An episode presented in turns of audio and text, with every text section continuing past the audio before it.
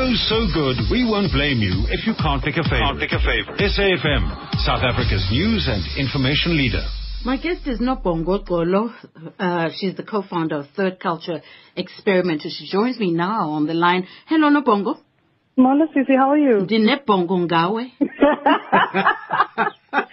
so did my parents, fortunately. I'm sure, I'm sure. Now listen, I, you're sitting at home, we love food, and you're thinking, okay, Third Culture Experiment. How did that come about? Right. Um, so it was uh, different factors, I guess, that came together. Um, so growing up, Utata had a butchery. Um, we lived in PE, mm-hmm. um, and so we got accustomed to, uh, you know, the quality of good meat and that sort of thing. And whenever it was really cold, we would steal time into the cold room um, just to, you know, calm down from the heat. Mm-hmm. Um, my sister studied econ- home economics rather when she was in high school. Mm-hmm. Um, so she used to come home during the school holidays and make what we used to call ismungumungu, um, which was our version of like finger looking good. And we were always like pestering her, when's the next one? When's the next one? Um, and Mama being a mother was just always, you know, cooking and baking and would like, you know, lean over her shoulder to try and make sense of what she was putting together, but she doesn't believe in measurements. So it was always tricky to like, you know, follow her recipes and stuff. Mm-hmm. Um, and then in Cape Town, um, also a couple of things happened when I started living here. It was actually 2014, um, where I'd overheard a conversation my mom had had where she'd thought that my sister and I would make a good food or a successful food business. Um, I'd gone to, no, I'd read rather an article about food clubs. And I remember thinking, oh, this would be a really cool thing to attend. Um, and then a friend of mine had gone to an event in Woodstock, um, and she'd come home raving about the meal that she'd had. And I remember clearly a mussel soup starter. And I was like, oh my gosh, I want to get involved in some mussel soup starter vibes.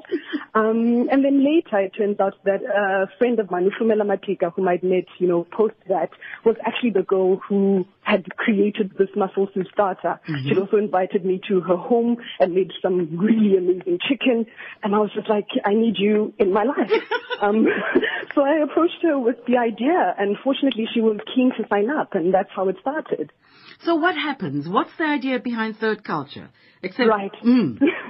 so Cape Town, I mean, I studied here, um, and Busumela came to work here um, after her studies. So both of us had time effectively to create a base of um, friends and connections, right? Mm-hmm. But what we found was that a lot of humans who moved to the city were really struggling because um, Cape Town's a very cliquey city, mm-hmm. um, and people don't want to make their friendship circles bigger. Um, and you know when you go to a restaurant or wherever you are in a public space and you see someone that looks interesting and looks like someone that you might like to get to know, mm-hmm. but you can't like approach them and be like, hey, you look cool, be my friend. Um, so effectively we created a space where you can actually have that conversation with that person because you guys are all sitting around um, a dinner table, you're enjoying um, a three course meal. You're being plied with food and my mom's ginger beer. Um, oh, yeah. oh, oh. so it works out pretty well. Can I be your friend too? Because I, I, want already when you are. I want all of this. How do you pick your your people that you don't know but you really want to get to know? And how do you find their details to get them to come to your house? Okay. So the very first one was um, our friends came through. So Shumela invited her friends, I invited mine, um, and because we were hoping that they'd be, you know, because they're friends, they'd be kind with their criticism, but they'd still be honest. um, and they came through and they really liked the concept, so we had the next one. Um, and they, it's been a word of mouth spread, to tell you the truth. Um, so people will come through, enjoy themselves, tell their peers, tell their friends, tell their partners, um, and also the media. Um, I'm going to call it attention, for lack of a better word. Yes. Um, has also helped with with creating traction. Um, so we'll get like you know emails being like, hey, I'm in the city, the next one type thing. And so even when we host, I will. I mean, we have about 20 guests that come through per event because we still want to keep it intimate um, and the people we want them to be able to get to know each other. Um, so we'll have those guests come through, but I will only know personally maybe even half of them, and the rest are strangers to me as well. Okay, so So, what sort of food can one expect? Definitely, I know now there's mus- a mussel soup starter. well, we've done that one before. Um, the food is very okay. So to be clear as well is that I don't have um, sort of technical kitchen training. Yes. Um, I love eating food and I love making food. Yeah. Um, so what we the food that we make is, is dependent, for instance, on the season. So if it's winter, um, it's the stuff that's available, and it's also trying to create like good soulful food winter. The delicious, the dessert will be something like deliciously gooey, for instance. Yeah, yeah. Um, and for some, it will be something fresh and light. Um, we partnered with um, Hartenberg Wines, and we created a sorbet using their Riesling, for instance. Most recently, we made a lemon curd ice cream when my partnered with mm. Nomfundo. She's a pastry chef, and she came on board um, for the last event, for instance. So it really is de- dependent. It's dependent on what's in season, um, and also something that I'll find, you know, challenging. Um, baking is not a strong suit of mine. I remember in high school um, having, I think we were in science class, um, and they were doing, they were showing us reactions and how they catalyze and such. Um, and we had to create dough from that. So I went home, did this thing, very excited, put it in the oven. I'm like, Mom, look, it's bread. And she's like, show it to me. I bring it closer. She takes it in her hand and like throws it against the living room wall. Um, so baking is not my strong suit. So I've had to do it since, you know, and it's been a very challenging, exciting process though. Well, you, you know, it sounds like it, and I, I think the food is really what brings people together. But out of that, you must find the most beautiful conversations. It is ludicrous.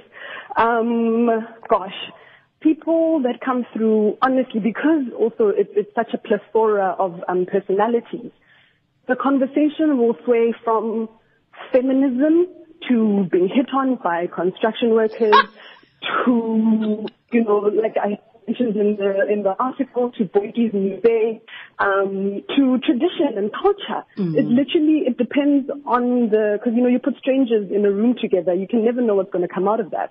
Um, so it really does depend on the group of humans that happens to come through um, at, a, at a given event. I hope you're documenting some of them because it would be very interesting to to read all about it one day, 20, 30 years down the line. I do. I'm a, I mean, I'm a writer in real life. Okay. Um, so I am a journal keeper as well. Okay. Um, and you know, friends have been encouraging me, and friends have been really supportive, and family as well throughout the process. Um, but they've been encouraging me to create some sort of exactly that, like a tangible concept. Yes. Um, that comes out of this. So I'm hoping to pull that off soon, using that term as subjectively as possible. Um, so how, yeah. how often do you get together then? So it's a monthly. Um, we've had the first one was in 2014, like I said, I think it was in June. Yeah, first weekend of June, um, and we've had 18 so far, one 8 Um, so we're preparing for our next one, which is in this June, actually coming up. Um, and we had a Joburg one last year, for instance, during Women's Day weekend. So we also want to, like, you know, spread it a little bit nationally where possible. Yeah, yeah. So so your next one is in June. Do do we have a date? Yes, um, so it's on the 18th of June. Okay. Um, and if humans want to come through, they must just swing me an email at Third Culture Experiment. You've got to type out the whole thing um, at gmail.com. Um, we also exist on like Facebook as Third Culture Experiment and Twitter and Instagram as Third Culture X, just the letter, like X attitude. Okay. So so so we don't have an idea what the meal is uh, coming Oh, June I 18th. can. no, we definitely do. So when I send the invite out, the meal has already been um, created so that humans know what they're signing up for. Yes. Um, and I try to, you know, pay some attention to the vegetarian option. I tried to be a vegetarian when I was in the trick. Didn't last because I am the daughter of a butcher after all.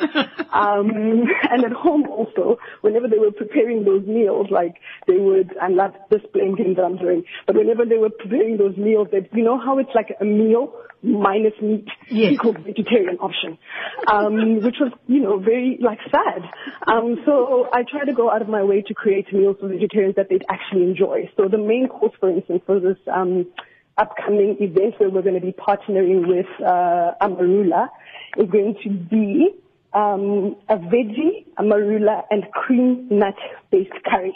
Because it is winter and Cape Town winters are quite severe. Yes. Um, and that's going to be served with um, basmati rice. Um, the animal eaters are going to have amarula chili pork um, with a string bean salad and roasted nut seasoning. And I've already tried creating some because I'm I get very anxious um, the closer it gets to the date.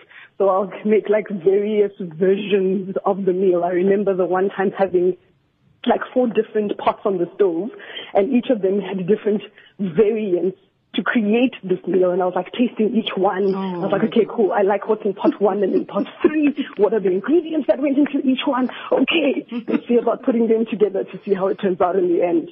Well, Yeah. Nobongo, I tell you what, uh, you've got a lot of us that are going to be queuing up. You're going to have to expand this thing, and I, I don't know, you, you can't go over 20. So possibly you must just do them more often so that most of us can get Can in. come through. Yes, yeah. Okay. yes. I mean, we'll, we'll, we'll think about it and, and hopefully, yeah, it does grow. Um, we've been getting some really great feedback, um, and some really just good support. Um, the reason that, you know, we've made it this far is because my family's been so great and I, my friends have been so great. And fortunately, I have friends and family that are in all sorts of, you know, um, careers here. Mm-hmm, So whether it's like, I'm trying to create something healthy, and I'll be like, hi, I am Kaye's brother.